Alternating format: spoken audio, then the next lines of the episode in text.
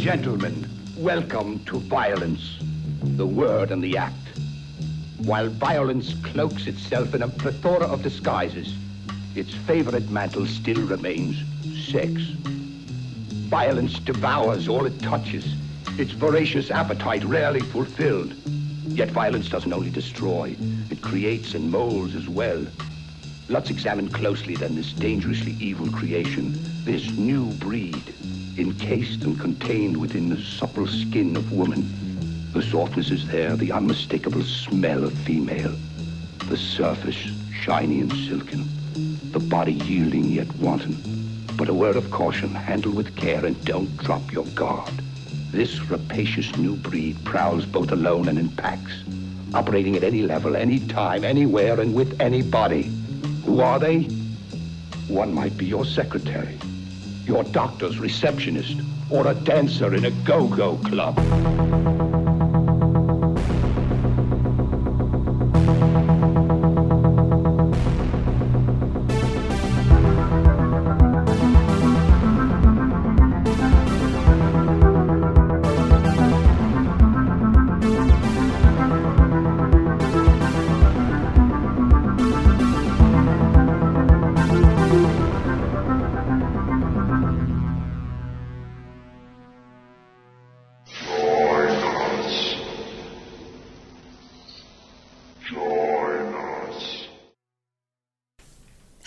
Welcome back to Queer Horror Cult. Uh, this week was a really fucking great week.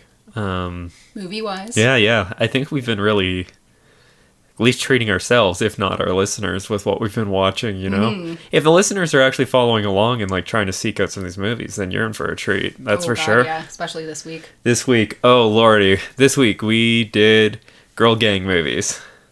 And specifically, it turned out they were pretty much all like exploitation, sexploitation girl gang movies. Kind of the, from what I've seen, the best kind. Yeah, I dare say. Yeah. Oh, holy shit.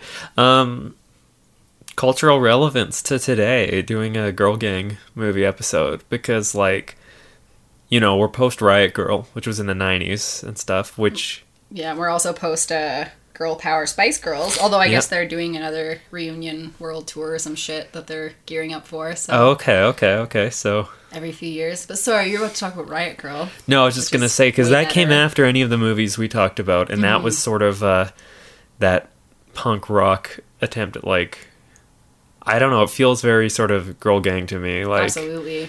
in in not necessarily in the juvenile delinquency way, but in the uh, fuck authority and let's get back at the and bullshit. like reclaim girlhood too. Yeah, yeah. And point out just how for so many girls, girlhood isn't this time of innocence and beauty and whatever. It's a time of danger and sexual abuse and like just so many different things that make life fucking suck that Yeah, get no erased kidding. very easily. So I like that they really brought that into the limelight. yeah, Or I guess into the spotlight. Limelight would imply. Yeah. Yeah. I know what I meant. You know what I now and you we now know I what you meant. Yeah. Moving Um, on. and uh, beyond that, recently we've had with like the women's marches and stuff, which is a very sort of like repackaged, like late capitalism version. Yeah, this post-feminist. Of- yeah, like- the Pink Hat Brigade kind of yeah, thing. it's where it's it's um, more of a spectacle and declaring I am, rather than actually having mat- the material reality. Like you know, girl power was like. I I'm a girl and therefore I'm powerful because I have girl power and I show this by buying t-shirts and pencil cases that say girl power on them. Right. Whereas Riot Girl was more about let's fuck up the establishment and actually demand material change Yeah, like uh, rather than just saying I, I have girl power, therefore everything is fine and we're equal. I'm, I'm powerful enough to uh, buy new shoes and like girl power on these them, T-shirts with this. Yeah, yeah, exactly. It's it's very market consumer based, very yeah, very surface level. Just like Mm-hmm. you're gonna have to take my word for it that I have girl power. right. God, we get cynical real fast, don't we? Which is funny because I, you know, I was born early 90s, so I was a little girl when Spice Girls were Yeah. big, and I fucking loved the Spice Girls. Yeah, so girl power was definitely in uh in vogue. It, it was part of your life. Yes, it was Yeah. part of my life. It was part of my my general peer group, my sister's lives. We should watch Spice World for this podcast one time. I think that is a like cult masterpiece. Okay, okay. We're gonna do that. We'll we'll do, we'll do that with like I don't know, maybe um what's the fake music documentary? We are Lick Me Love Pump. Oh, uh, this is Spinal Tap. That's it. I was like, it's, it's a it's a it's a it's a medical thing that is unpleasant. Yeah, we could do we could do uh cult music docs and like music flicks. Anyway, girl gangs. Girl gangs, girl gangs. Um it's funny you mentioned uh girlhood very briefly as as like sort of a, a phrase and uh it reminded me that you took a course on girlhood studies. I did. Um did any of that kind of jump out at you in this topic like like what kind of thing can you um speak to as far as like uh the idea of breaking free of the restraint of like ladylike femininity or those roles Oh yeah. Um oh it's been a few years now. Hmm, I mean the class um largely focused on almost like giving voice or giving voice or maybe even like uncovering voices okay. of girls and the ways that they yeah self-express that are often overlooked whether intentionally or not. Like for example um, i remember distinctly one of the readings that we did where it was discussing babysitters in the 50s and so these were the teens that were babysitting the baby boomers oh yeah and they hated their fucking guts. They're like, these are the most spoiled, entitled. li-" It's like, wow, this sounds familiar. Mm-hmm. Narcissistic little fucking shits, and they would even, you know, very snarkily be like, I'm not babysitting tonight. I'm brat sitting. I'm going bratting, going bratting going that, bratting. And I'm like, that that that could fit in one of the girls. Like, that's something that I, I could see like one of the chicks and maybe uh feels like a very skagette kind of thing to say yeah or even um what was the first movie we watched violent years which we'll or even something that like one of the girls in like the violent years that we Yeah. watched would say because they were high schoolers. yeah that that's true oh fuck i love the lingo in these movies Oh, it's beautiful. Well, with that, uh, we did open up this um, convo, or this, uh. With that, we did open this week with The Violent Years from 1956. This was uh, lovingly restored and put out by the American Genre Film Archive, or AGFA Video, and uh, their Blu ray is. It was very nicely restored It for was. for the what is it 1956 low budget almost done like a hygiene film about really the is. the troubles of youth Of, of teenage delinquency. yeah yeah teenage delinquency in girls so you know immediately right off the bat all i could think of is like john waters would love this movie if Mm-hmm. he hasn't already seen it because he just goes to bat for um Them teen delinquents. yeah, I was reading uh, more of Shock Value, and he was talking about the kind of uh, girls he looked up to growing up, like in junior high and, and into high school and stuff. And they were all like the Dawn Davenports kind of people, and just like that total, like as he referred to them, like they want to drop out and become skagettes. Like that was their goal to be total skags after after school. Not even after it's graduated, but just like fuck school, time Yeah, to do this. now to do this. The future is now. Yeah. Um, and there's a lot of that attitude in violent years with the hatred of school.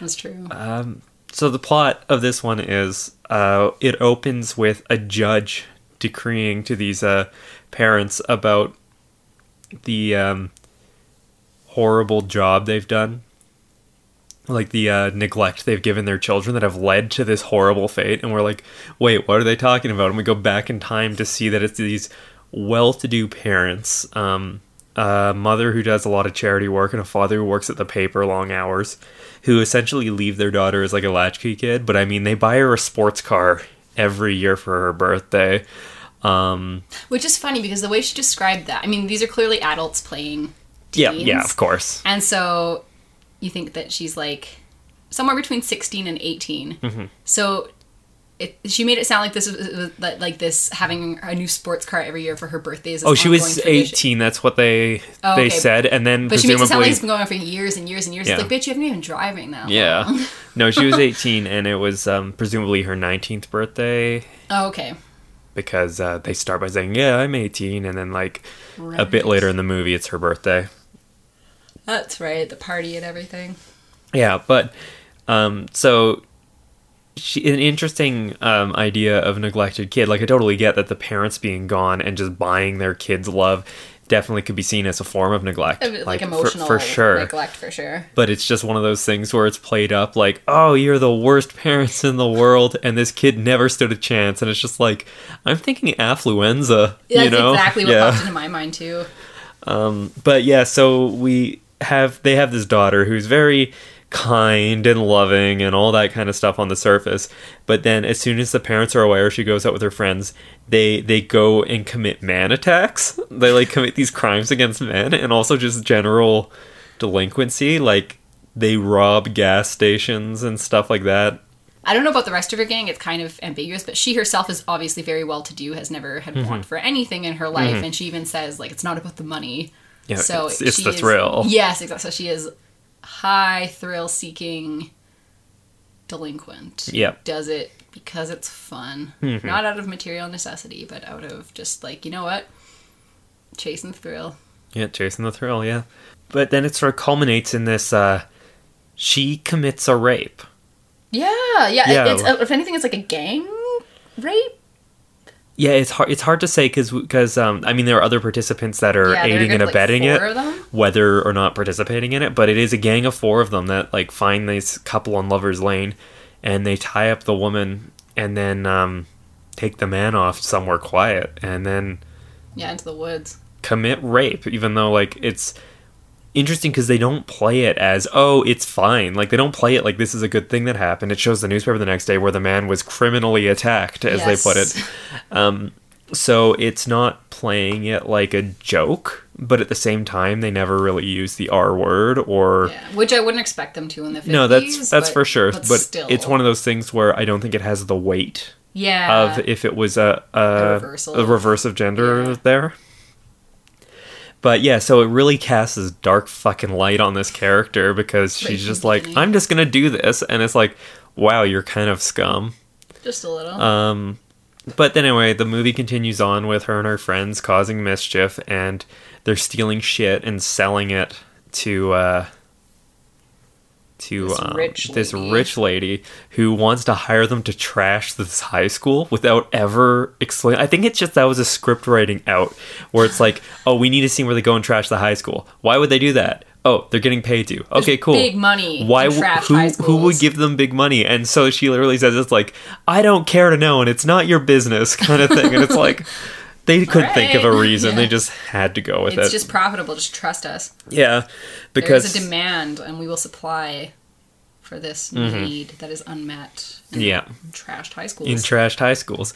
So it culminates in her and her gang going to this high school and smashing the place up. And I heard lots of laughs from you as they're just like throwing uh, globes through windows and just trashing the fucking place. yeah, something about property destruction, but specifically that like when you have the really easily breakable set furniture Mm-hmm. or like anything like that. I don't know why I find it so funny, but I do. It's like the more exploitation movie the property destruction goes, the more you're laughing. Like you do a big budget explosion ripping through something, Mm-hmm. Oh, yeah, and you it's just like, be oh, like, okay. whatever. And then it's just It's like the physicality of someone like, smashing polyester their every time someone would come home and one of the kids is just picking furniture up and throwing it on the ground like when lulu is just trashing the place uh you couldn't breathe for a little bit after that. I that remember that the first time watching, and even I'm sure every time after that. yeah Oh fuck, so good. um, but at this point the cops rock up um, or as they constantly refer to them throughout all these movies the pigs rock up and uh, start shooting at them and all of the girls carry guns and it's just like that took me a little bit? Yeah, they got their their six shooters, and that took me a bit by surprise. like at the very beginning when they all pull out guns, it's like, oh my god, and it's like, oh, I assume maybe they're not loaded or something, like. Because you know, she kills a fucking and then she fucking shoots a cop in the face and shows From no remorse. window. Mm-hmm. She like brags about it. And this is a '50s movie, so the shootings are like at point blank. Someone gets shot and they fall back, and where the bullet was going to hit them, there's no mark, no squibs, no nothing. They just kind of grip it and go, Very oh, dramatic. Oh, and fall over. and that's kind of part of the appeal of this very sort Yes. of kitschy, sort of Like, what did you describe these movies as? Camp- Heterosexual camp. heterosexual camp. That is what these movies are. Yeah. This kind of played like a hygiene film, as we said. Yes. Yeah, the, the, where they yeah like the the warning, the warning of the dangers of Mm-hmm. juvenile delinquency, Yeah.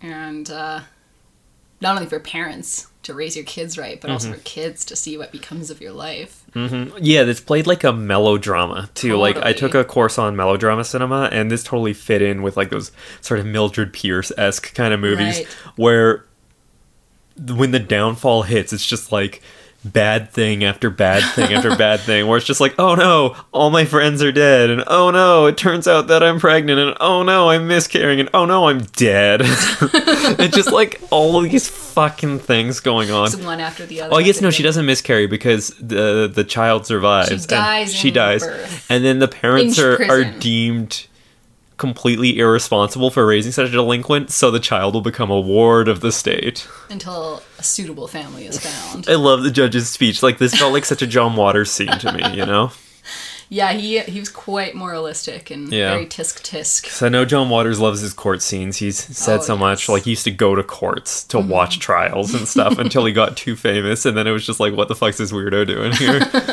um, so seeing in a court scene in these sort of camp exploitation movies just gets me right in the heart, you know. As for Girl Gang, in the sense of like feminine empowerment or like you know women collectively coming together together to lash out against the patriarchy, did this really do much for you, or like how did you see this fitting into that kind of idea? Yeah, not tons, I guess. I mean, I suppose you get to see a little bit of that breaking the, the out of these roles, but then in the end, it she's ultimately punished for it. Yeah, and like like you said repeatedly, like this, that, the other thing, Yeah. X, Y, Z. they Oh, it's often are coming at you at punished for their transgressions, Yes. and like that's just kind of like par for the course. par for the course for just like the sort of like Hollywood mode of storytelling where it's like you can't stray too far. We have to reel you back into normalcy. Mm-hmm. And if we're showing like evil or whatever, then because this would have been under the Hays codes Right. too, so crime would have to go punished if it was. I mean, this was an exploitation movie that was low budget; they can do whatever the fuck they want, as they did. But if it was going to be fitting into acceptable cinema, then it has to do this. Yeah, well, I'm even thinking back to like Shakespeare and probably even further back than that, where um, I, I don't know, I remember learning offhand in high school at some point that it was okay for him to show things like murder and stuff like that because the people are ultimately killed at the end in some way. Yeah. Their fatal flaw is fatal. I like And the so idea that it's, it's just like okay. murder's okay if there's hubris. and it gets them in the end. I kind of like it. So, or even think, um, I don't know if that's always the case. I'm trying. I'm sure there was similar stuff if you go far back enough to like Greek plays and Roman stuff, and that there's a lot of that like. Well, Well, that- well, not when gods are involved. Well, I that guess, sort of tragic irony is always a delicious thing to throw in there, and fortunately for that to work, you kind of need that justice to come back. Mm-hmm. Like, and by justice I mean like law of the land or so-called moral justice. Like, Yeah, you need that that equilibrium to be restored. yeah. Uh, what do you think of this one overall? It was like it was fun, but compared to everything else we watched, it was by far the most forgettable. That's fair enough. Uh, Like in the I- context of everything, it was kind of like after seeing all these amazing movies, I was like, "What happened to that one again?" yeah. So um, I will say I quite enjoyed it. Uh, Yeah. It's because it was so kitschy, and um, like I said a lot with the way the dialogue went, because there was a lot of like calling each other like "hep cat," "you dig," and all that kind of stuff. Like it was a real of the time '50s juvenile delinquency thing. Um, my fondness for like the whole like John Waters kind of thing really. I think it was one of those things I commented like he would love this movie, Mm-hmm. and And that's why I love this movie. yeah, there's a you know birds of a feather kind of Yes. thing. So what do we watch next? Well, next we watched Faster Pussycat Kill Kill from 1965. like the greatest title. This Yes. is probably the greatest film title So good. out there. Um, Love it. also, since we're talking John Waters, the movie that he said was not only the best movie ever made, but possibly the best movie that ever will be made, including future films. Better than future, yeah, including So- possibly better than any future film. and I could see exactly why he Yeah. thought that. Like this movie fucking slaps. Yeah. It rules. It owns bones, any other kind of like superlative about it being the best and being amazing and great and very good. Yeah, starring the incredible Tura Satana. that is such a name. Yeah, and I found out that was her because we kind of thought that would just be like a stage name, but Yeah. that was her real legal name. First name being given, and then uh, married into yeah, it. married It's not into just like legal as in like I'm legally changing my name to the stage name. It's just like I fucking married into this and it's like that. And her life sounds like as wild as the characters in these movies. Oh my god, yeah. Well, I think she even it was her that did most of the like like stunt and fighting coordination. Yeah, no one else knew how to fight. Yeah. So she kind of like choreographed and did all the fighting And for the movie. in her life, she learned how to fight out of necessity after being gang raped. yeah, so and, so and yeah, and then you know joining or I don't know if she joined or if she started up a girl gang that would go out and fight people on the streets and shit. So it's like yeah, this is like her life. yeah. Fuck, what a legend. Yeah. R.I.P. Queen. Mm-hmm. 2011, I think she. I read she passed away. Yeah, it was fairly recent. hmm like in the last decade. Yeah. So, uh, what have we got with this movie? What's the plot here? We have this uh, gang of go-go dancing, erotic dancing type ladies who also race good, very nice cars out in the desert. Yeah.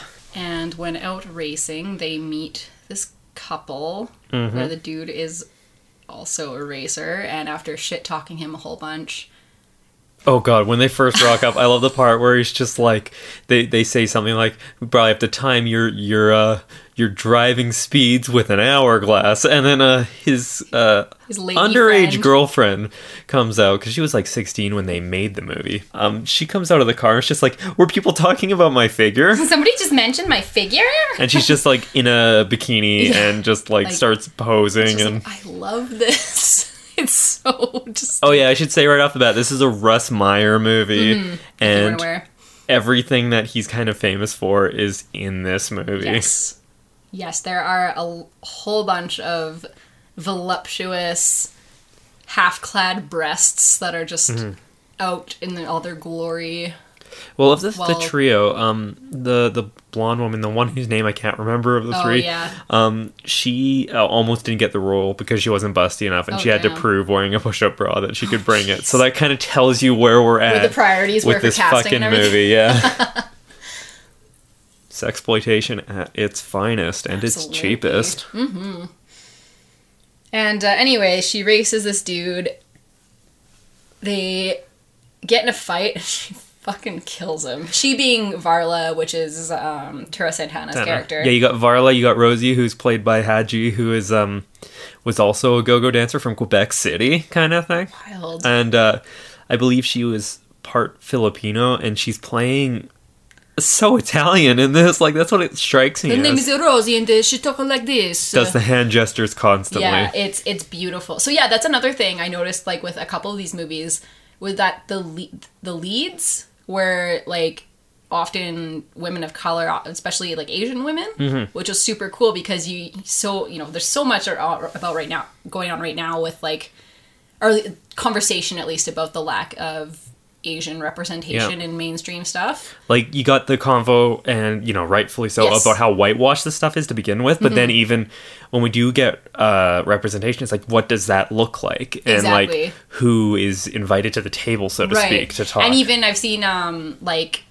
with Crazy Rich Asians that came out last Mm-hmm. year, um, how that was the like biggest all Asian cast since like for fucking ever.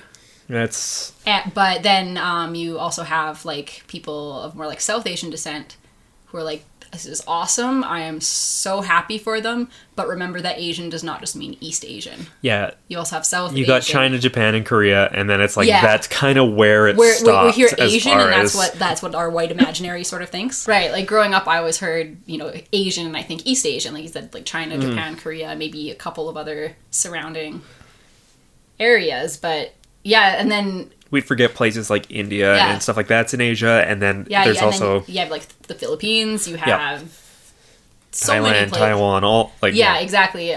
and we're uh, still naming the big Cambodia, like- hitters, you know, like the quote unquote big Yeah. hitters as far as like the populous, like the, the holiday spots for white people from the West. Yeah. Like that's kind of how it's coded, and for as far as representation goes, Mm-hmm. and that's fucked up. Yeah, and then the, the, a lot some of the critics will also point out that, you know, the as with many places in the world, the further south you get, the darker the complexions tend to get. So Mm-hmm. there's that kind of like reinforced like anti-blackness, kind Yeah. where if we're going to cast diversity, it's going to be we're likely going to look for the lightest people we can find, and this happens with South American casting and Latina casting. This happens with like Indian, Pakistani cat, like in so many places. So yeah, they're like, like these critics are like, you know, on the one hand, like I said, we're very happy. This is awesome. This is totally in the right direction. But we got to keep going, and we got to remember, like, expand the definition of Yeah, us what. being critical of this Yes. isn't trying to be critical of what representation there is. Like that's fucking awesome. Mm-hmm. That representation is and it's long overdue. I think, but it it's one of those things where it's like, what else can we be doing? Yes. What more is there? yeah, and who else gets to be included? Yeah. That So not currently. But yeah, back to Faster Pussycat. So we have our two like strongest leads. Like the blonde is kind of wishy washy. She's sort of the weak link out of their gang. But yeah, you have these two leads that are both, yeah, women of color of Asian descent as well. And I think um, Tura Satana, I think from her mom's side, she's also of like Indigenous American okay, descent, Cheyenne, I believe. So okay, yeah, this awesome like diverse cast that ends, but it's not even mentioned, right? It's just it just is. It just and so it's so funny how you go to something that you expect this movie that you expect to be just be this like sexploitative trash Mm-hmm. flick and it does a better job in a lot of ways without even trying to like bring it to our attention or take credit for it yeah.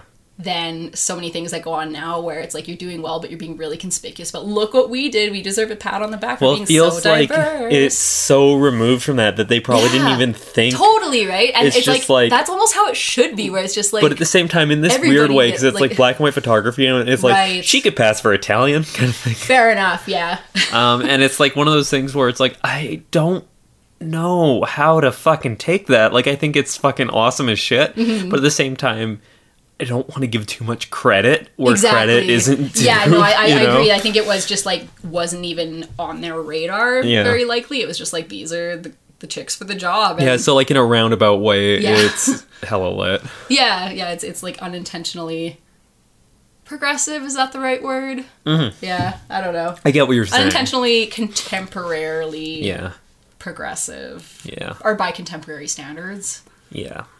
So we have these three women. They've um, killed the boyfriend by karate chopping him a whole bunch, Oh, and then yeah, uh, great. and then breaking his spine in a really Yeah, fucked up doing way. this like it almost looked like this could have turned into a blood eagle type thing, Yeah. but instead just he's dead. And they kidnap the girlfriend right? and they concoct this great cover story about how they're like being these sort of like freelance private detective types who this girl her, her, her boyfriend died and she's comes from a well-to-do family and she tried to kill herself and Yeah. the, the, the family is very politically important so they really want to keep this under wraps so Yeah. oh well we're from the same racing club so we said we'd go find her bring her home she anyway she's delusional do not listen to a fucking word she says and uh, Oh, it's yeah diabolical. it's so great and uh, they go after this guy this old man with his little compound out in the desert oh, like the perviest fucking old man. Yeah with his weird fail sons Yeah. yeah and uh, here he's he's sitting on a fortune and so they're like well fuck it let's go and see what we can get before we dump this young chick somewhere out in the desert Yeah, like kill her and dump her in the desert and keep going. but for now she's a great cover story Yeah. And anyway, yeah, they they enter the ranch or whatever the property you want to call it, and uh, shenanigans ensue. Oh my goodness, do they ever? Yeah, lots of lots of uh, pervy stuff, lots of really great biting back talk. okay, their fucking dialogue in Oh, this it's movie is so good. Like anytime they they just cut each other down and cut other people down even more. Like it's Mostly men. It's Yeah. like, beautiful. like when they're at the gas station. Yeah, and then you know the guy, the attendant, he walks up all friendly and tries to like, "Hello, like, ladies, what can I do "What for can I you do today?" for ya? And they're like, "Just your job, Buster." it's like, whoa, I love it. Yeah, they are just always ready to go. They're like you're, you're not going to catch them off guard. They're Mm-hmm. always ready to just like like a snake. Like Yeah. Well, that whole like faster pussycat thing, you think Yeah. like some predatory wildcat, like just ready to kill at any Mm-hmm. moment. and that's totally what they are in attitude at the very least. Yep. and it's so great to watch. Oh god, yeah. A lot of laughs came from that. Not like laughing at the movie, laughing with it because it's like this is so joyous. Like, Absolutely.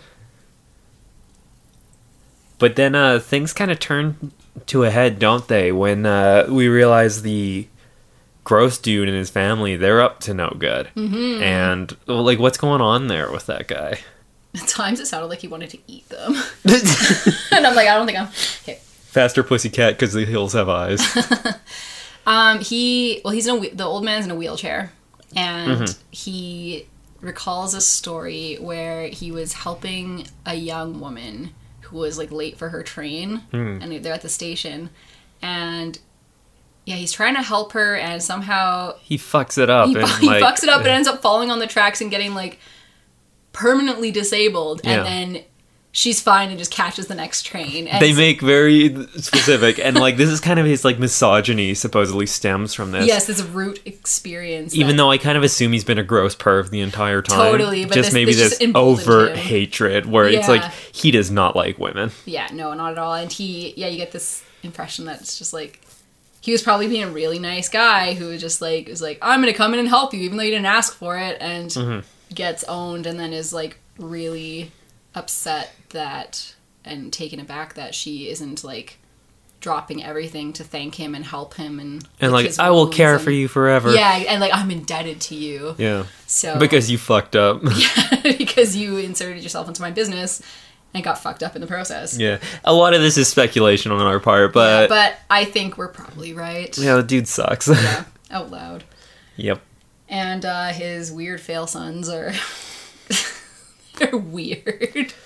Well one of them it's implied that he's not mentally there kind of thing like That's fair, yeah. like it's Like he, uh, he's he's he's like attractive his and super mother buff. died during childbirth Oh, okay. because uh and like he was deprived of oxygen in the thing because he was I too see. big right? Yeah, he's just this muscular like beefcake, but then he is afraid of trains and shit. Like he's so, like the conventionally good looking like 50s hunk Yeah. by way of like rocky from rocky horror picture show kind of Yeah. thing like with just being a total beefcake mm-hmm. like he's working out a fair bit in this movie like he's either carrying the old man pushing his wheelchair around and like s- pumping iron yeah, like straight up yeah weightlifting. Yeah, and he's always like eat chomping on fruit. Like how many times he just like chomping an apple and then it's just like, hey, go do this and he just throws it in the dirt. It's like you are wasting a lot of food, my dude. Yeah, man. You need a lot of calories to keep up that physique. Mm. And then the other son, he's just kinda like this He's there. he's there. He's shows the he's randomly. the good guy, quote unquote, but he just is like kind of spineless. Yeah. So yeah, they're both fail sons. Yeah, fail sons works. And this all kind of like comes to a head with um the younger The captor trying to escape and the three quote unquote pussycats like f- infighting and like that kind of thing. Yeah, you, you, you let her get away, and we need to Oh. fix your mistake. And And is it it's the um the the fail son who's just kind of there that Tura Satana sort of beds a bit. Mm, right? Like that was right. that guy, right? Yeah. um is it just Blondie me- was trying to get with, uh, with with the Thor the, big th- boy, the muscle boy, Yeah, yeah. muscle boy. Um, but what what is it like when Tura's walking off with that one guy? I got such like gay jealousy from Rosie. Like she's watching him leave, and it's just like she looks right. so broken up by it. Yeah, and she, she's she's very like like I can't believe like wow. This and she happening. seems like the one of the three who just doesn't really seem interested in men. So I'm wondering. It, like, what kind of connotations are going on there? Because I read that as she has a very sort of queer love for um, Varla. Varla. Yeah, Yeah. like Rosie's into Varla, but he's just third wheeling. but it's super unspoken Mm-hmm. because of the time and also because maybe their relationship is such where she can't speak it like it's uh Mm-hmm. That's just not it's their dynamic. unrequited crush that's like yeah, i don't know i totally got those vibes I from I, this I could um, yeah I could see that. you know i try to say that everything is gay for everything else but I don't know. No, I, I, I don't think you're wrong. that was a thing that it kind of picked up on, Mm-hmm. and um, I don't think there was anything in the movie to necessarily dispel that. So Mm-hmm. Yeah, therefore, it is canon. Yes. It is canon from the, get go. Possibility is canon, Yeah. least. Yeah. But then things kind of undo themselves. And uh did you feel like it was a betrayal of the whole girl gang those kind of thing that they ended up sort of just killing themselves or each other kind of thing?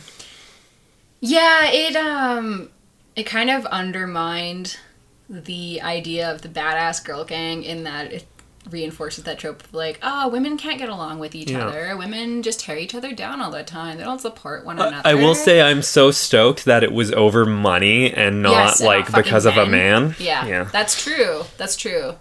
It's over a more worthy cause. Jesus. Hey, we live in in late capitalism. That's true. Money Money, is is everything. Thing, yeah. Pretty necessary for survival. Yeah. Barfing internally, eternally, but you know. So yeah, that kind of seemed to undermine, I Mm. think, the whole badassery of like, oh yeah, the girl gang. This is this is something to I don't know, aspire to, but at Yeah. least to like I wouldn't. You know what I- like, I wouldn't yeah. judge you harshly if you went with Aspire too. yeah, but, you know, yeah, deep down. I, I am conflicted by it because I do like the way the plot went. Like I thought it kept it interesting in the third act. That That's they true. kind of like did a flip a bit and like changed things up because uh, not that I was bored or anything, and the plot could have just kept going. Like we're three badasses that are trying to do this thing. Mm-hmm. I felt like that made a another conflict on top of a conflict that kept me sort of like extra invested in what was going on. But it was one of those things where it wasn't necessarily the turn that my heart desired. Yeah, it's like, what do you mean she doesn't get the last laugh? Like, Yeah. what? This whole thing has been building up to this. yeah. Yeah.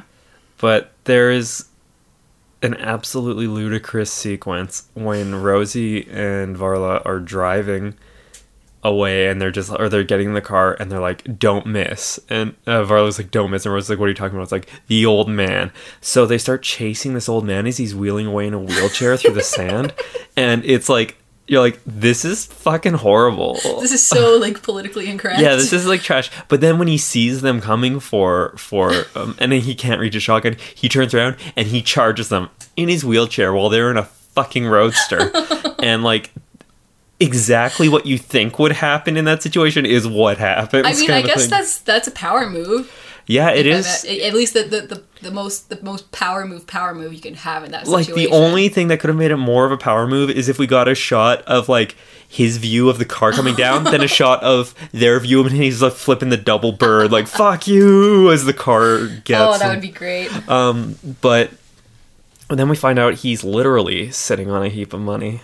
That's right. That's where it's been this whole time because they've been kind of sneaking around this ranch compound, whatever you want to call it, in search of this stash, this hoard of money. And yeah, he's been literally sitting on it in his wheelchair the entire time. And this movie has sort of like a conventionally happy ending in a very Yeah. Mm-hmm. sort of hetero romantic kind of way, uh, which was a bit of a like, it could have ended on a stronger note, in my opinion.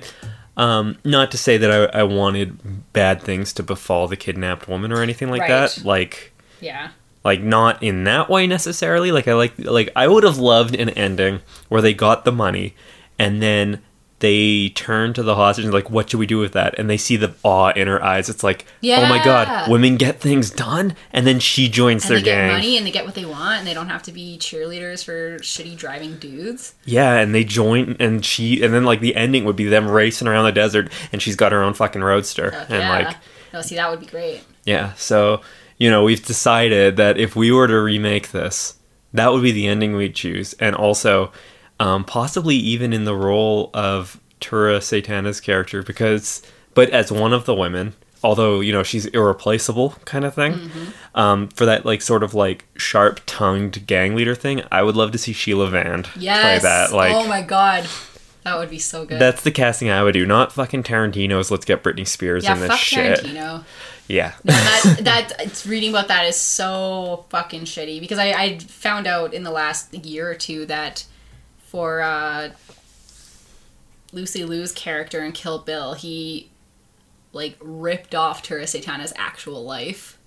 And this was a thing while she's alive, Yeah. and like it's not like this is a historical figure that it's based on kind of thing. It's like this is a fucking person who's alive and working and doing all that stuff. And yeah, and, and then um, reading more about that after the fact because I was just like, I'm not dreaming that, right? I do, I did read that.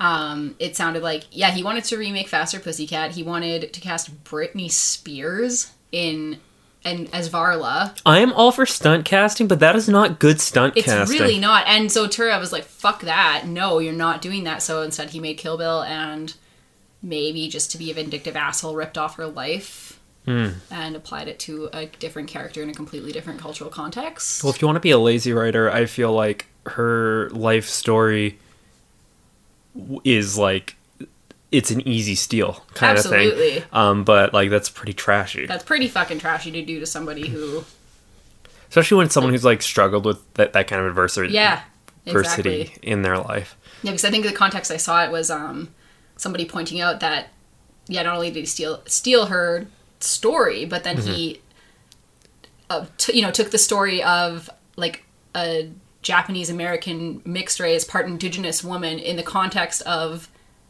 the United States. So that is a whole other level of racialized violence mm-hmm. when sexualized violence happens to indigenous women in particular. But and then take it to to apply it to like just a Japanese woman, or I know I guess Chinese Japanese. Chinese mm-hmm. Japanese woman living in Japan, and Yeah. yeah, and it's just- this white just- dude telling this story. yeah, exactly. No, it's just, it's just this, this weird like whitewashing, which isn't quite the right word for it, but like just stripping it of its context and significance and so many like things that just I don't know, I'm just not doing justice to it. He's one of those things where I really feel like it sort of tests the mettle, tests the mettle of like um separating art from artist kind of thing because like I fucking dig so many of his movies. Like Me they're too. really good.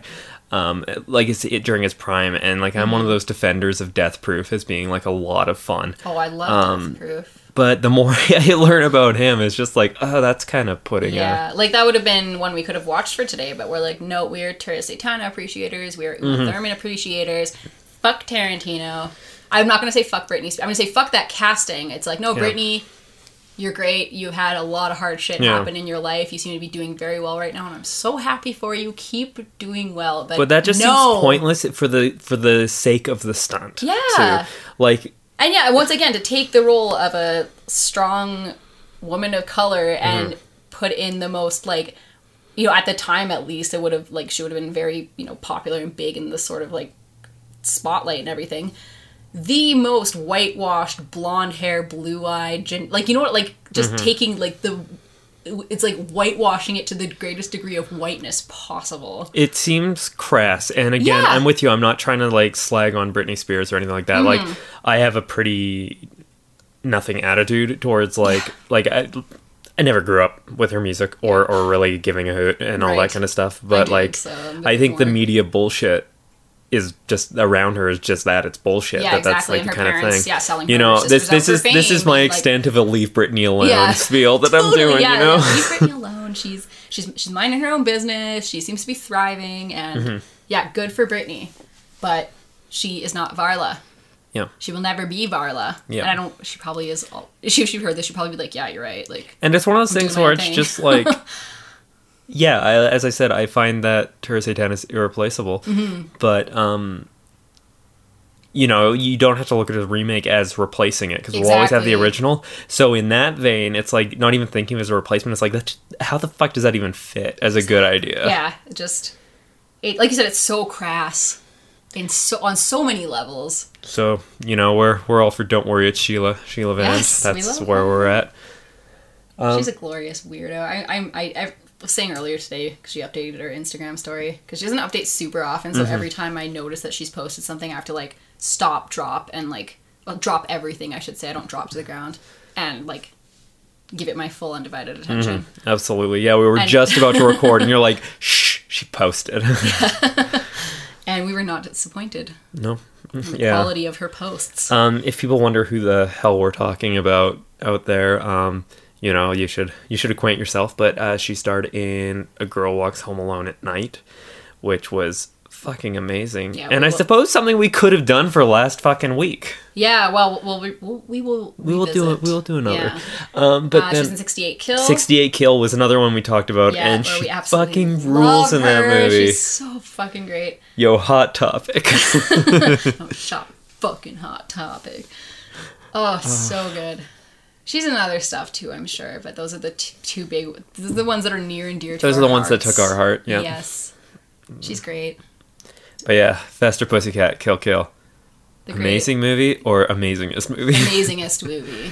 yeah. Yes. So this gets flying recommendations from both of us. This is a watch this fucking movie. If you haven't, and if even if you have, watch it again. Yeah, because I had seen it, but it had been years and years, and so watching it again, I kind of forgot how much How excellent how it is. amazing this movie is. Uh, it's very kitsch. It is heterosexual camp to the extreme. Like it is like if if heterosexual camp was in the dic- uh, an entry in the dictionary, the poster for Fa- Faster Pussycat Kill Kill would be like It would be the if they could somehow do this. It would be a gif of the blonde one and the captor one doing that dance off in the desert while the boyfriend Oh watches. fuck yeah, that was so Lulu from Polyester. Like, Oh yeah, that dance was oh my Lulu God. from Yeah, Polyester you, can all see, over. Watching this, having watched John Waters stuff first, it was just like, oh my god, I see where like his entire like inspiration comes from. So is love it. polyester gay heterosexual camp?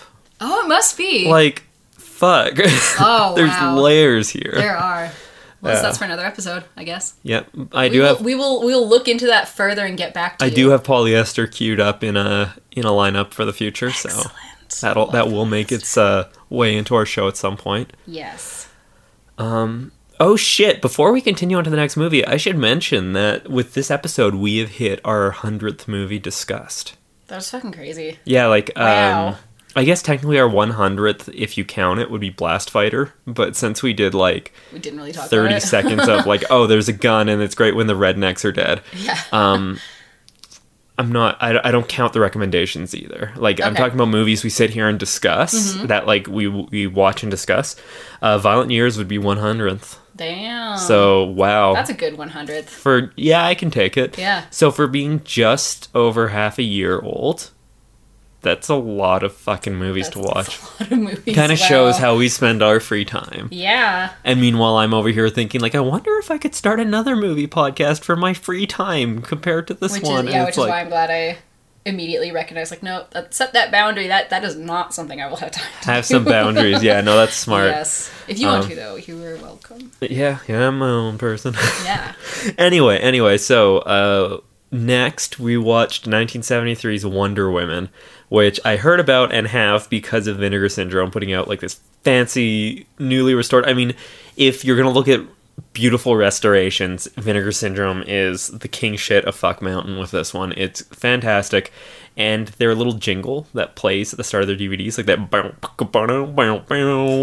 that's from this movie. That's like ripped from this soundtrack. I'm like, that sounds familiar when the opening song. And we're like, oh. Yeah, the opening song kicks up over three topless women doing some underwater synchronized swimming routine, it looks like. Like they're just like, you know, like beautiful sirens in the water kind of thing. And it's like, first off, that's a wild starting for a PG rated movie. Like this movie's rated PG. PG. Um, and yeah, so there is a lot of nudity and a Mm-hmm. lot of violence for a PG movie, but hey, I'll take it. um, but yeah, Vinegar Syndrome put this out, and uh, I am so glad that I picked it up because I'd never heard of it before. Mm-hmm. But I found that that's one of those labels where I can kind of just trust that I'm going to dig what they what they play. That's um, that's a fair statement.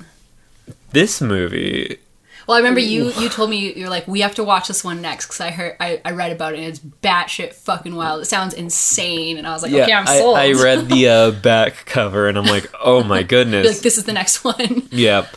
Uh, what we have is this is where the girl gang's the villains Mm-hmm. explicitly. Like, I mean, they're all kind of villainous in all of them, but they're the protagonists. In this one, they're not even the protagonists; they're the antagonists. But there's this like gang of women that are all trained in martial arts and have like a nice arsenal going that are just going around abducting athletes? Male athletes. male athletes yeah like they Yeah. no they get the swimmers. So maybe they were synchronized swimmers. Oh. yeah maybe that's why shit, they were doing that. So That's apparently synchronized swimming routines um, best way to practice is at some resort pool with no clothes on. And And then like wrestle a bit after. Yeah. Well, yeah, wrestle with your ca- with your captors after. Yeah. um, but yeah, they're they uh, blow dart them, blow dart some uh, jockeys playing polo inexplicably. It's like okay, And they had Um, a different word for it. It was like yaya. no, no, no, that's something Oh, else. okay. They get the polo guys, they get the basketball dude, and then they get the jai alai player, which is the Mm-hmm. one where they've got those like curved hook things and they're throwing the ball. It's like that weird lacrosse hybrid. That's Yeah. It's more popular in like my understanding is this was shot entirely in the Philippines, and so Mm-hmm. this would be a little more popular. Yeah. Um, but yeah, they are abducting all these athletes and taking them to this fucking compound. What is it? The Island of a Thousand Women or something like Something that. like that, yeah. And there's this this uh another one of those um women of color like we've got uh, Yeah, Asian villainess like Dr. Tsu Yeah. who is performing body transplants. And she's the head of all of them. Like she's Yeah. the head top boss. And oh, this compound is like some James Bond shit. It is like this, like sci-fi, but in that way that's so low rent and what they think the future would look like from the seventies, with just flashing lights and bloop, bloop, bloop, bloop coming yeah, from and all just the and they're like, okay, so we need to make this look like this guy is in some cryogenic type.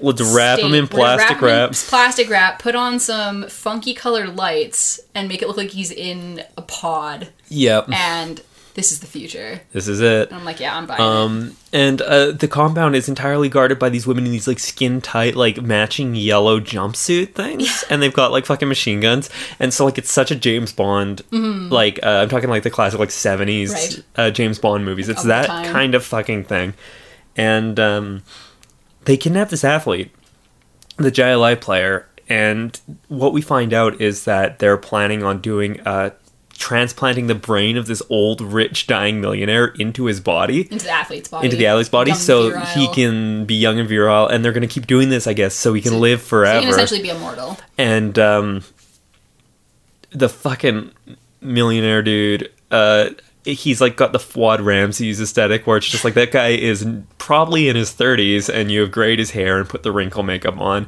And having like breathing out of a Yeah, and what did I call his assistant dude? I said he he looked like he was a count in the court of the Marquis de Sade. Yes, that's right. He Um, does. That is exactly what this dude you said that, and he, I think he wasn't on screen when it registered what you said, but I was like, Uh, I know, I know exactly exactly, who who you're you're talking talking about. about because yes, Yeah.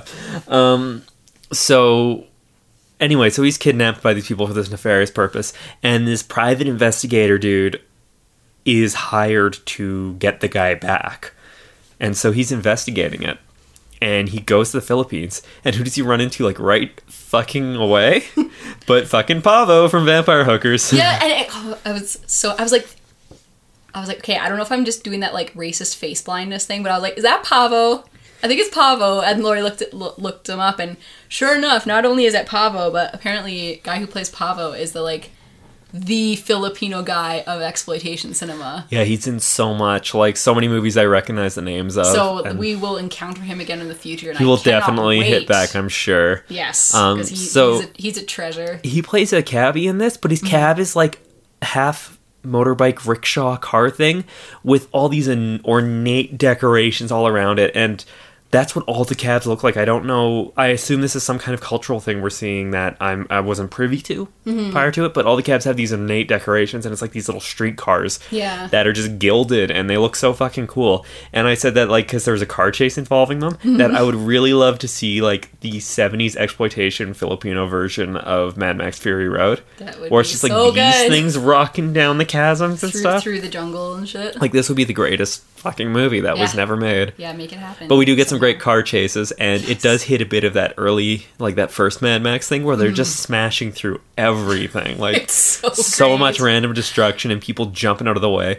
There's that one point where the fucking guy gets hit by the car, like the camera's mm. mounted to the hood of the car, and we're seeing what the car Yeah. is in this path, and this dude just gets fucking plowed, like he gets hit over. It looks painful as shit, and my theory is that that was a fuck up, and the stuntman didn't get out of the way in time. Yeah, and they they used the just footage. used it because it's like, well, we got the footage. Like mm-hmm. that's all I could wrap my head around. Otherwise, that is like the bravest stunt person Right. ever. Because it's like, yeah, I will step in front of the cab and let you fucking run my ass down. Yeah, that's wow. This movie is nuts. Um, it's so fun. It's as fun as I'm making it Yeah, sound. it's it's a, it's a wild ride, and it, I enjoyed every minute of it. Yeah, oh, so much. but this detective, he's basically getting in all these fights and chases Yeah, and they- gunfights. oh yeah, he's a detective, but he has a fucking like cut off double barrel shotgun that just sets cars on fire.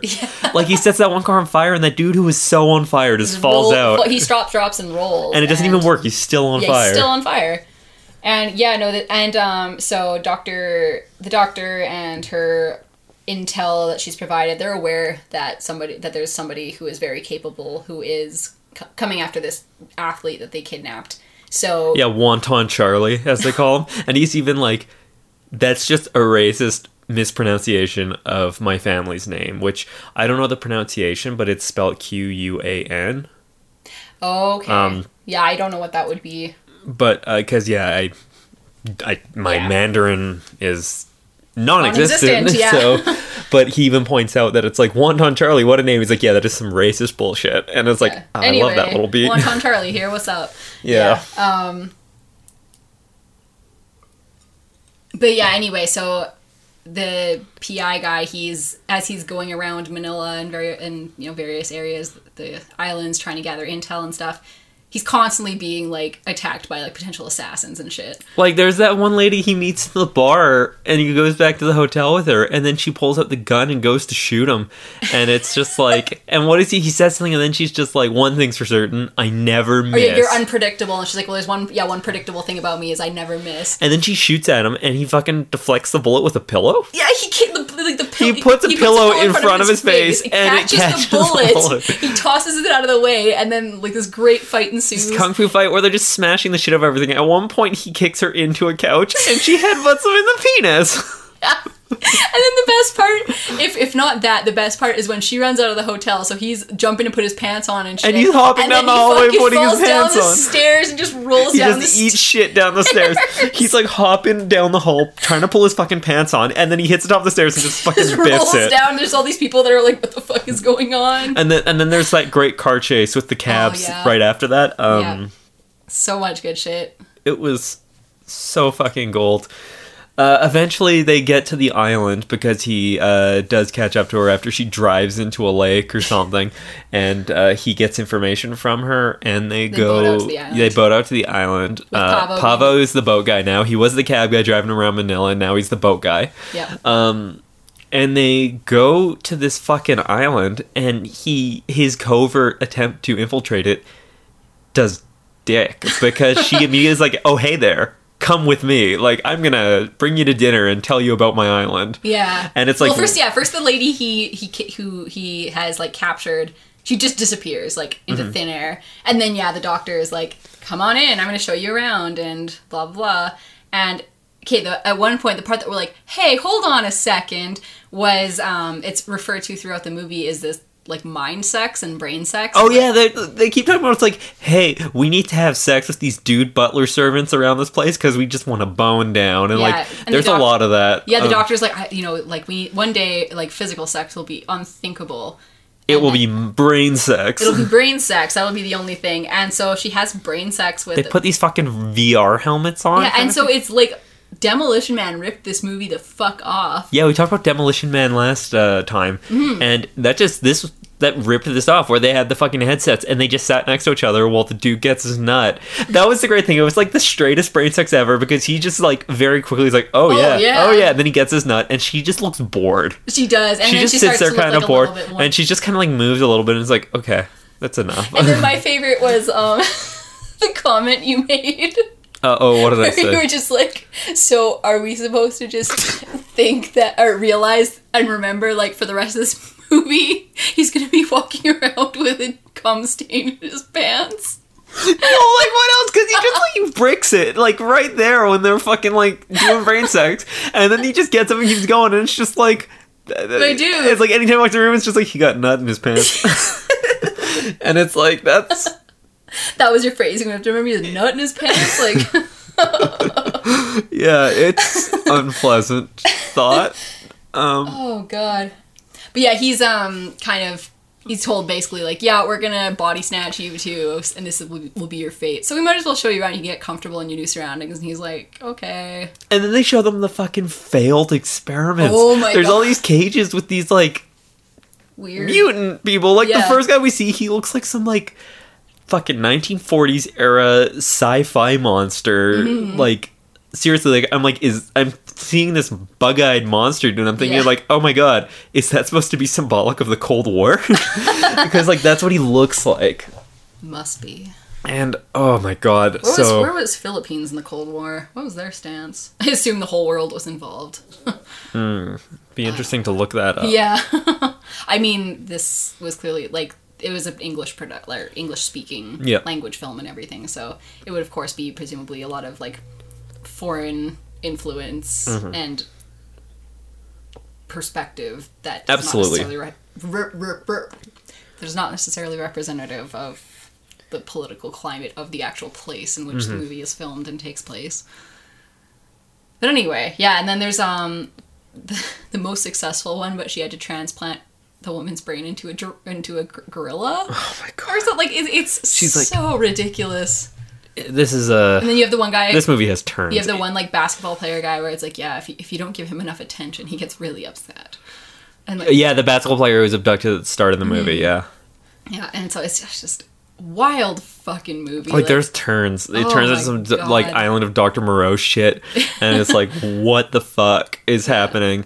And then it turns to a head where um, the Wonder Woman who was uh, who attacked the guy in the apartment Mm-hmm. and earlier and then he got information from i guess she falls for him or something or like she decides i don't want to be here on this island anymore I'm and gonna join the good guys and then like another rando shows up and she's just like, I want to leave too. And she's like, Great, take my only gun.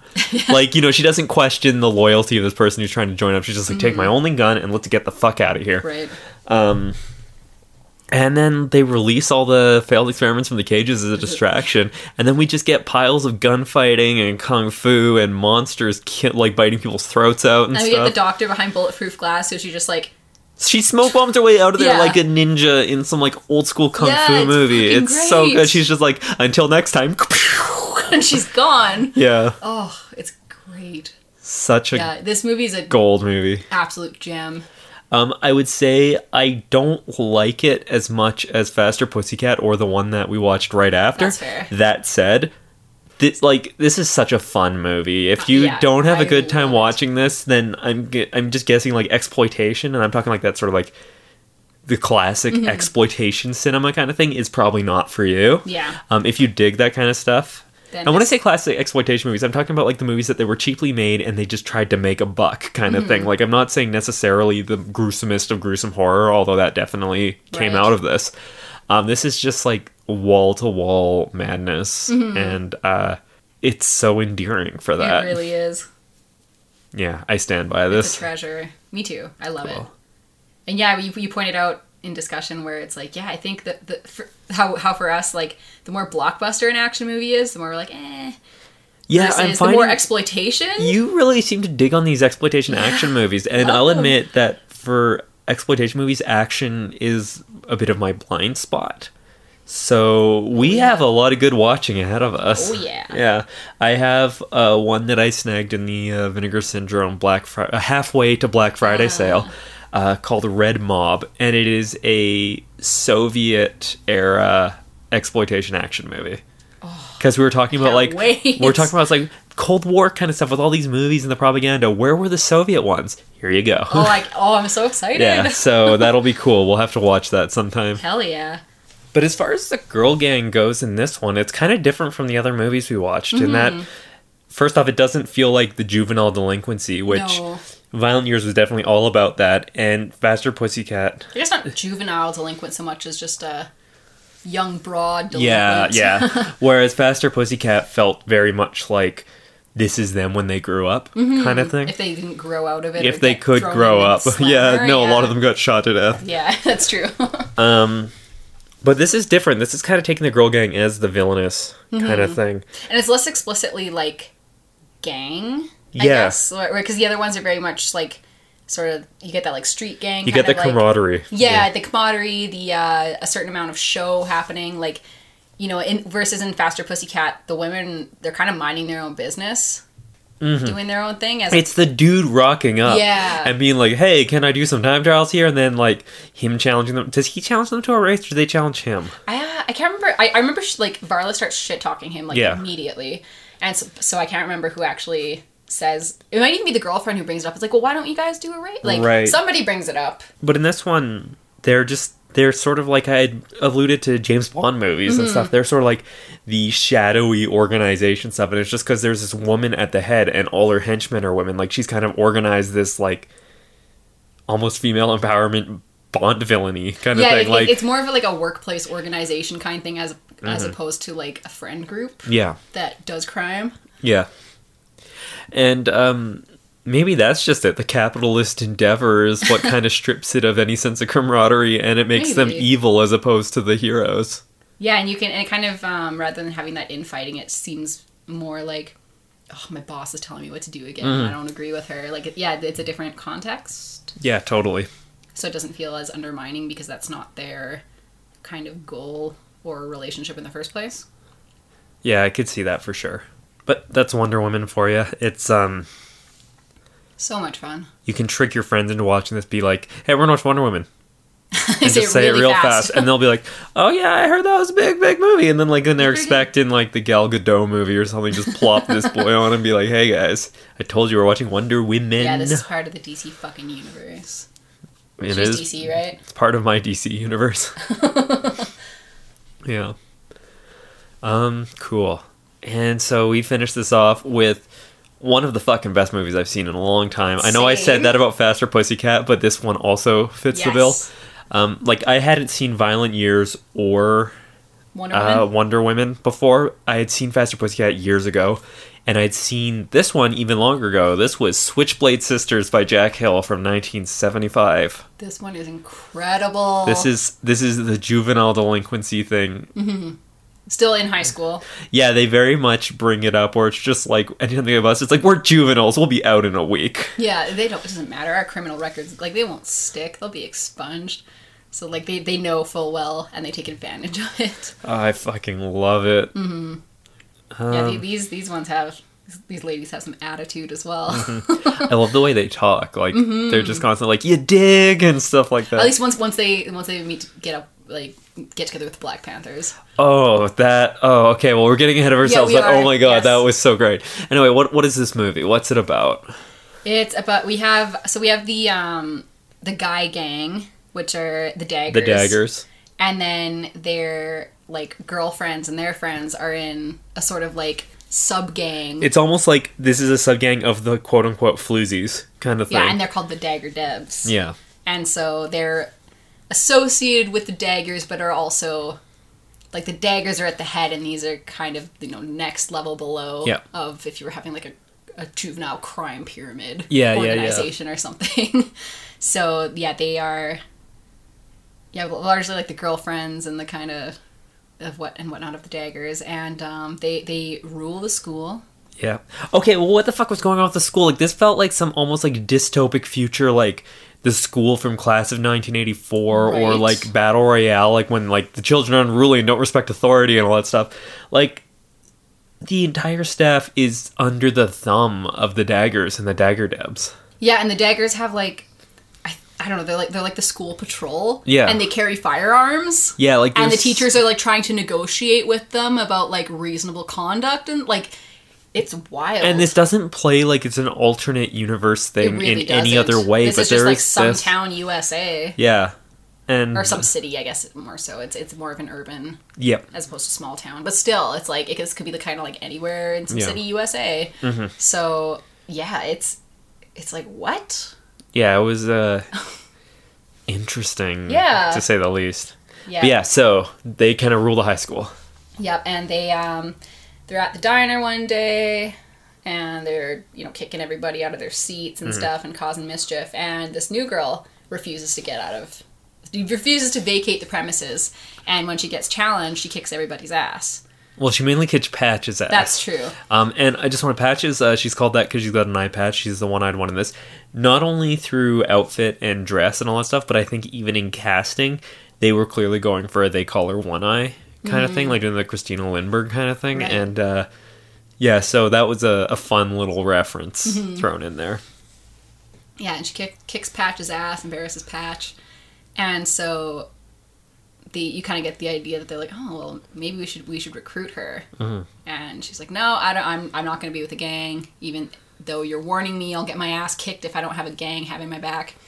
And the police show up and throw everyone in the slammer, and she get you know guilt by association. She gets roped into because she's there. Yeah, and um, once once in prison, she's warned about this particular guard who What Big Maud or something Big like that. Maud or something. Yeah, Like I kept thinking large. Mom. I kept thinking large Marge from uh, Pee Wee's Big Adventure kind of thing. Mm. So when I'd hear that, I'd think large Marge. It's like nope, it's not that. but yeah, she she's that sort of um, frumpy, larger woman, predatory, Very predatory lesbian. yeah. Like, I don't want to say it because I'm not a lesbian, but that very much like.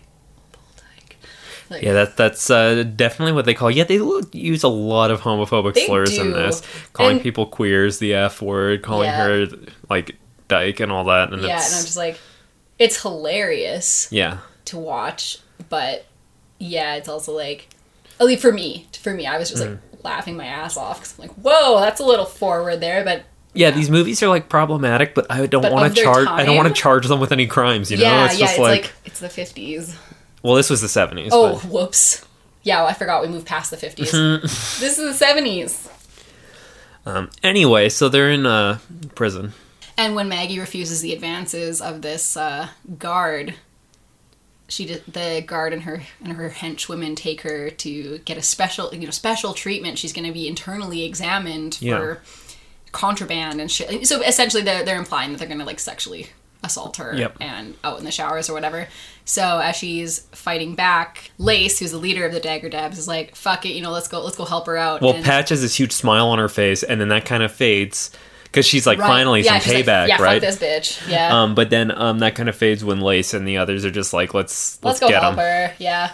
And um, So they kick the shit out of the fucking so guards. Funny, and they yeah they have her like they, they and then I, I love it where They they're put like a plunger, a toilet yeah plunger they're on her fucking face. plunging her face like Yeah. it's unreal. And um, eventually they get the upper hand and they say, "Hey, so I heard you have a new piece on the outside. What's her name? Violet." Well, it'd be real sad if something uh, I don't know happened to her face. Yeah. And it's just like, okay, okay, okay. I didn't know, I didn't know that Maggie was one with you guys. I'll, I'll back off. Yeah. Like, fine, like you know, kind of cowers away with her, trots away with her tail between her legs, defeated. And so Maggie let, gets let out. I think on the misunderstanding. First, whereas Lace has to spend another week Yep. behind bars. So, you know, Maggie's like, thanks. You know, you really did me a favor there. You didn't have to. That was really great of you. And so, as a favor back, she's supposed to deliver a letter to the Dom. to Dom, who is the head of the of the daggers, who is also Lace's boyfriend, because got to have the two alphas or whatever. Yeah. Yeah, the best man and the best woman together. Yep. So that's some some very hetero camp going on there. Yes. And um, Dom ends up taking a liking to Maggie, shows up at her house, rapes Yeah. her. Rapes her. Yeah, straight up. Yeah, and um, and meanwhile, Pat, That part threw me for a fucking yeah, me too, because I'm like, that's what's happening here, right? And then after she's like, seemed to be like, yeah, okay, that was fine. Yeah, it's kind of weird where like it's like almost like that lady doth protest too much, but like that's a really fucking gross way to look at it because it's like he commits a rape. Yeah. And- but but but it's okay because she ends up liking it or like like you know what like it has that It was gross fucked up, for sure. Yeah, It was like, definitely a this fucked is up never part. really addressed that he forced himself on her. I mean, like way later in the movie, she's just like, I didn't give a shit about him and all that kind of right. stuff. But, But, even then, she like she could have been like, yeah, I mean, he he, was, he, he fucking raped me, like. because the movie's sort of like, um, because you can have consensual sex while not being invested in the person, but Yeah. that did not come off as a That's not what it was, no. at all. um, because it's like she even says like afterwards, it's like. Uh, get out of here! You got what you came for, kind of thing. Like um, Mm. Yeah. implying that it Didn't you get still yours? wasn't Yeah. consensual, kind of thing. Not you, you know what I'm trying to say, Yeah. yeah. Um, but it was difficult. Yeah, it's complicated. Yeah. And so, um, yeah, Patch still has it out for Maggie. Starts trying to convince Lace that oh, she's been after your man while you were away, and like just try to set set up this antagonism between them and this this rift as they're getting closer. And that was the one part of the movie that kind of rubbed me a bit was Mm-hmm. um that it plays it like that, like she's after her man and all that kind of Yeah. stuff. But it's entirely like, no, she's not after her man, or she wasn't. She might be now, but like the so-called cheating, that was rape. yeah, yeah, like- exactly. It's like it was your man being a piece of fucking shit. Yeah. It had nothing to do with Maggie. Mm-hmm. And yeah, no, it was that very much. I mean, he gets called out for being a piece of shit, but it's encoded entirely as like, do you trust him to be faithful, or as opposed to, do you trust him to not be a rapist? Like, Mm-hmm. Yeah, and even then, when things are going wrong, it's like, oh, it's like it's because ever since Maggie showed up, like if she hadn't shown up and made herself available to, to be raped by my Yeah. shitty rapist boyfriend, then see, she doesn't know that her boyfriend raped her, Right, but, so but like the implication is that it's it's still Maggie's fault for showing Yeah. up in the first place. That it's, It's okay one- that this is an inevitability. Absolutely, absolutely. She accepts his cheating, even if it was consensual, kind Yeah. of thing. Um, but it is It's one of those things where it's just like, as far as she knows, there wasn't a rape, but the Right. movie kind of plays it as like it's not critical of that, you know, and it's Mm-hmm. ki- all. it's kind of weird because it's like, okay, um. I could get this in a different context, but it's just like, what the fuck? It does a lot of weird shit with sex. Like there's that one point where um one of the daggers is pimping out his girlfriend. in Yeah, the Hook bathroom. is um, Yeah, he's like having her like give blowjobs, and he's taking and like she's he's pimping her out. Like, and he's she taking the she money. starts by just like, "Oh, I've done twelve already. Can't Like, we call it a day?" He's like, "When we hit 20. Sorry, I was about to cough, but that totally sounded like I was taking a rip off a bong. Like, when we hit twenty, man, yeah, that sounded like um holding it in. you hear that a lot in Antibirth. Definitely. Anyway, But yeah, so it, it- there's like weird, not weird, just gross yeah, gender and like sex dynamics in this, where it's like, oh, I was pimping out this girl here, and this is totally fine. but then the movie does kind of take a turn that they sort of realize that the men ain't shit, Yes. and so that's great. Oh my god, yeah, when um Lace is in the hospital after a plan gone wrong because somebody ratted them out to the to the rival gang and Yeah, okay, who is Yeah. this fucking Krabs guy, Mr. Kravitz? He's with like the Teen Patrol, which is this uh like is that teen magazine? Like they're like a, a, a soup kitchen kind of thing. That's but like they're also like they run like it, it says like It's a front. It's like yeah, because it's like a newspaper or something. It's it looks like like they have an office and everything. But yeah, it's clearly like a money laundering gang affiliated front kind of thing. and they like hand out food to the homeless and Which all is- that stuff, but then they get that, them like- hooked on drugs. Yeah, yeah. Which I mean, also handing because yeah, they hand out these like, oh, here are vitamins that you need, and it gets them hooked on drugs. Yeah. But also that sort of like, oh yeah, we're like you see so, all these like white supremacist groups that they're like, we're not bad. We're out in the community picking up. But that's just it, because like his fucking feeding- emblem that he hangs around Yeah, his neck, it's a it's, also, it's a swastika. yeah. Yeah. And that's never addressed. It's like, so was Krabs a Nazi the entire time? But he has turf bangs. He does have turf bangs. Yeah, he brings turf bangs to a turf war. If you don't know what turf bangs are, just Google Goo- it. Google Switchblade Sisters, Mr. Krabs. And then if you, if you want further examples, just look for turf bangs. It's Yeah, it's, it's funny. It's a thing. it is. So, um, yeah, at one point we had we were preparing for this like sort of final showdown where we're, we're gonna get back at Krabs and this shitty gang. And And at this point, um, remember she they're reorganizing the yes, right. So they so Maggie's kind of taken charge while Lace is in the hospital recuperating. At this point, Dom is dead. A bunch of you know s- several people have been killed. At this, um, you know they're gonna ambush them, but they somebody told them ahead of time Yeah. to expect them. So yeah, Maggie's kind of in charge, and they kick the guys out. Yeah, one of the guys is like, I ain't following no bra. Then she's like, well, then get out of here. Yeah, and then we're no, you know, well, we're not associated with the daggers. We're nobody's Debs. We're the Jezebels now. You know what that means? That means like thirsty, slutty, bitchy ladies, and that's what we fucking are. Like I know that's not the exact. Yeah, but use, that's it's so- essentially what they're so saying. good. Yeah, it's it's great. So we're the Jezebels now, and so we, we but we just lost all of our muscle. So Mm-hmm. what do we do? Well, we go across town and we meet up with the fucking like Black Panthers, which although they aren't explicitly, I don't think they ever call themselves as such. it is quite clear. They've got fucking Angela Davis pictures hanging around. they they quote and- they quote Mao Zedong. yeah, They, like she's like, "Do you read?" And he goes, "Yeah, Hence, like a red book." and then it's she's like, "Oh, this is some like deep, heavy shit, man." Well, as Mao said, Yeah. and it's like, "Oh my god!" And then yeah, there's pictures of Angela Davis. So yeah, we know exactly who they are. And I will say, going into this final confrontation where they recruit the uh, Black Panther gang, I was so worried that this was going to be they were there entirely as cannon fodder. Yeah, just as Like to that's up the body count. Knowing knowing when this movie was made and it being exploitation and stuff, Mm-hmm. and then I assumed it's like, percep- perception oh, the cool. Black So there are some black bodies to die, right, and just to, so like, we can so we can keep the white people alive and still have our cake and eat it too, kind of and also to just like you know another way of like sort of showing do- power and dominance Mm. over the Black Panthers and But, but But- that's not what happens. No, they roll up in a fucking custom made tank. They bring a fucking tank to a gunfight. with like machine guns and like Oh, I don't know. At one point, they're doing something. They're doing some violence to someone, and they yell, "That's for Angela!" oh, it And I'm was like, so life affirming. Yes! Like Switchblade Sisters It's so rules. Good. It is like the greatest movie. I love Um, it. And so yeah, uh, towards the end, like Maggie and them, they almost become like I was thinking because I'm like, okay, White Panthers sounds like it's gonna be some like white power bullshit. So I'm like, Caucasian Panthers. I'm thinking Snow Leopard. Snow you know, you got your white big good. cat. Yeah, yeah, at that point, she's like, "You dig?" Like she takes a lot of the the lingo. like in the- that final speech to the pigs. Oh, yeah. so good. But yeah, it's revealed at one point that um the reason Maggie knows the Panthers is because the their leader she used to date her brother Yeah. until he got killed Until the cops killed him. Yeah, so it's like okay, Yeah. okay, I see. Yeah, because she shows up.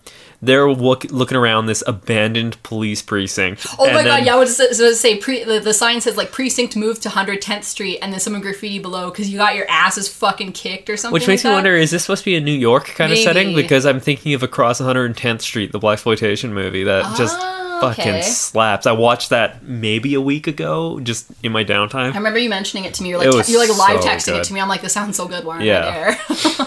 We will rewatch it. Excellent.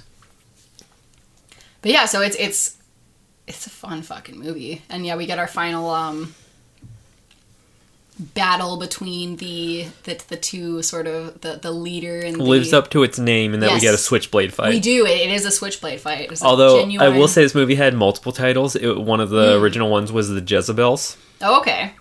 but it was renamed Switchblade Sisters, and I guess because they constantly whip out switchblades in this. Well, they, they do. So Like it, it the lives up to opening name. scene, um, where the the fucking like skeezy landlord guy is uh hitting up Lace's family for money, kind of Mm-hmm. thing, and she gets the gang of uh the Dagger Debs to corner him in the elevator, Right. And he goes to reach for the gun he's carrying around with him, and they all pull out switchblades. It's just like fucking a dozen women crammed this elevator with switchblades, and they just like slice his suit to ribbons. Like she like castrates him. Uh, metaphorically by cutting his tie off kind Right, of thing and it's like So good. it's like cap- capitalist castration kind of thing you know Fuck them landlords. Yeah Yeah, so fuck them landlords. They they quote Mao. So it's like, yeah, we got we got some we got some stuff happening in this Mm-hmm. movie. There are layers ideologically speaking. yeah I'm here for it. oh it, it was so fucking good and the final speech that maggie gives to the cops kind of thing like When this they is busted. it's funny this is one where even though they get busted compared to all the other ones i don't feel this was a sense of like the bad guys going down and justice prevailing because like she has that fucking monologue at the end and it's just it's Like, so choice Everywhere, and when we come back, you better you better watch your fucking backs. Like this is one where I don't feel like oh you've been bested by the long arm of Oh, the God, law or no. something like that. It's just like this is a temporary setback. Then you're all, you're all fucked. You're gonna go become a prison boss, yeah, and yeah, you're gonna just like keep raising hell yeah. wherever you are. So the girl gang in this Girl gang. very much fit in the juvenile delinquency yes. kind of and very explicitly a gang. yeah. Um, I felt this very much compared to the other ones. Really highlighted sort of like female power kind of thing in it. In that um. Like the the part where they it turns and they kick all the men out Yeah. and like when she tells that to um, the gang they team up with, uh, that just she just loves that. Mm-hmm. Yeah, It's she's like, "Oh, that's what I'm talking that about." That endears Like, them. That's like that's kind of like the thing that's just like fuck yeah, we'll work together. Yeah, you kicked all the men. Yeah, we're it's done. What did she say? She's like, I wish more women would figure that that like men ain't shit. yeah, yeah, yeah. that- or that, that you can't expect them to actually get anything done for you. Or I, yeah, I don't remember what it was, but it was it was great. Yeah. And So yeah, just so yeah, at least in terms of women's like political power and autonomy, even if it's only like micro politics within organizations Mm-hmm. rather than you know macro like government structures. Fuck that. In this case, yeah, I think you're absolutely right that the power is very much there, and it's it develops and it's it's taken yeah. and it's acted upon. And it's so weird because this movie, so much of the conflict is over a guy. Yeah, And so it's like this weird thing where it's like, this is probably the most cliche in terms of that heterosexual, like, stand by my man kind of thing, while at Mm-hmm. the same time being the most different, like, set apart yeah. for actually, like, following through Right. with that. Like, you know, it's, it, it's no small thing that the dude that ever that all the conflict is over gets fucking offed halfway into the movie. right, exactly. And then, like, at that point, the movie keeps going and it is about these women. And it's like, yeah, the specter of that man is through part of the conflict. Mm-hmm. But at the same time, the movie almost eclipses that. Yeah, in a lot of ways, at least. Yeah, it was, it was good. Yeah, I love this one. This oh, so good. Yeah. yeah, we had a solid lineup this week. yeah, this, that's, uh, I think we maybe feel that way because when we did um, do Fascist Stream of Electric Pigs, we were having a hard time because we couldn't find horror movies to fill the thing, so we kind of We're loosened our criteria a little bit, Yes. and like that's why we had a couple of two. We had two mid '90s Stallone blockbuster action movies. Um, so this week, being able to like like there were more movies we considered doing, and it's like you know what, we have so much to talk about. Let's cut it off here Mm-hmm. because we can't possibly fit more. But hey, that is what recommendations are for. Yep. Uh, what are you going to recommend this week? I'm going to recommend uh, from a later era, a more contemporary one, 2015's Mad Max Fury Road. I fucking love this movie. There, there are there are a couple of girl gangs in that one. Yeah, it's funny because I don't think of it as a girl gang movie in, the classical classical sense. sense. I mean, it's not, but like Yeah. when you actually look at the plot, you're like, oh, there's a couple of fucking really sick Yeah. Roving girl gangs that just Totally. get shit done. Yes, and then they team up, and it's beautiful. Yeah, no. Um, if you've been living under a rock and you've missed this movie, uh, remedy Get that. to it, yeah. It's great. I've seen it so many times. yeah, So good. yeah. I think we're due for a rewatch of the entire series. That's to be true. honest, like I know you've only seen about half the series. Uh, Right.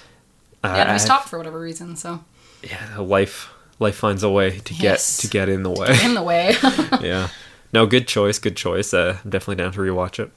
My recommendation is a Japanese woman in prison movie Hmm. called uh, Female Prisoner Scorpion. I'm going to recommend the second one, uh, Okay. Jailhouse 41. This is a movie that the reason this one fits the bill more than the other ones is that a group of escapees kind of form a gang from this all women's prison, and they're on the lam looking for freedom while the guards are slowly closing in. And so it kind of has that dynamic, even though they're constantly trying to set up the so-called like revolutionary like the maggie character is constantly at odds if we're doing a switchblade sister right. thing. The maggie character is Maggie constantly at odds with the rest of the gang who are always trying to fuck her over and then she doesn't really stand for that shit. And uh uh, Arrow Video put out a box set of four of these movies, Hmm. and uh, I was watching through them about half a year ago. I remember because I think um this that great fucking song came on. amazing theme and song, I'm yeah. pretty sure, like, I recognized it instantly, so I'm thinking it might have been in Kill Bill, and that's where I know it from. It could be. It was a very familiar song. yeah, like I, I was like, I remember the tune. I was even like, sort of like, yeah, I was like, I know this song and Yeah. I love it, and so I'm like, it, it must have been in Kill Yeah. Bill because I don't know where else. Where else would you have picked it up? Exactly Yeah. right. But yeah, that's my recommendation. Mm-hmm. I am excited. Well, I'll have to watch the first one first, Yeah. but shucks darn it, hey. Yeah. And my other big recommendation is going to be we need to see another Girl Gang movie. Where have they gone? Yeah, where we need some contemporary ones. Like, yeah, like uh, so maybe that'll be a goal of ours in the not too distant future is make our own Yes. low budget cult flick girl gang movie. You know, I'm down. Let's make a really aggressively queer one, Please. like one that's super gay. Like if they're gonna fight over a boy, at least have them like recognize that they're just like sublimating their desire for each other. have them fighting over a boi, a boy. Yeah, a boy. Yeah, and she's just gonna be like such a fucking stone stud, and it's just one of those. Yeah, yeah, yeah. That's great. Um, cool. Otherwise, I guess uh, that'll about do it for us this week. Yeah. Anything else you want to add, or Nothing other than take it easy and keep it sleazy out there, girl gangs. oh hell yeah, That sounded so fucking lame.